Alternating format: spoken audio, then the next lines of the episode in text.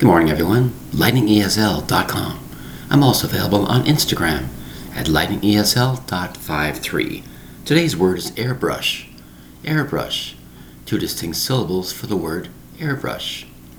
We spell A I R B R U S H. Two distinct syllables for the word airbrush. Airbrush is a type of paint that people would use to decorate things. Now, you say airbrush, it's because the air is forced through with paint behind it. It's almost like something when you're spray painting a car or things like that. Spray painting a car or a large object like that has usually a large canvas of spray paint with a compressor to push the paint through.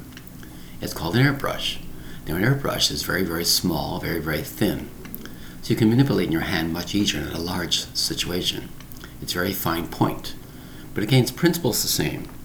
It's an atomizer, which basically means it's like a perfume spray. It really is. Think of a perfume spray in a bottle of plastic or glass. What happens? A long thin tube goes down in the middle where that perfume is, or paint in this case, and through pressure it sprays it through the nozzle. It's called an airbrush.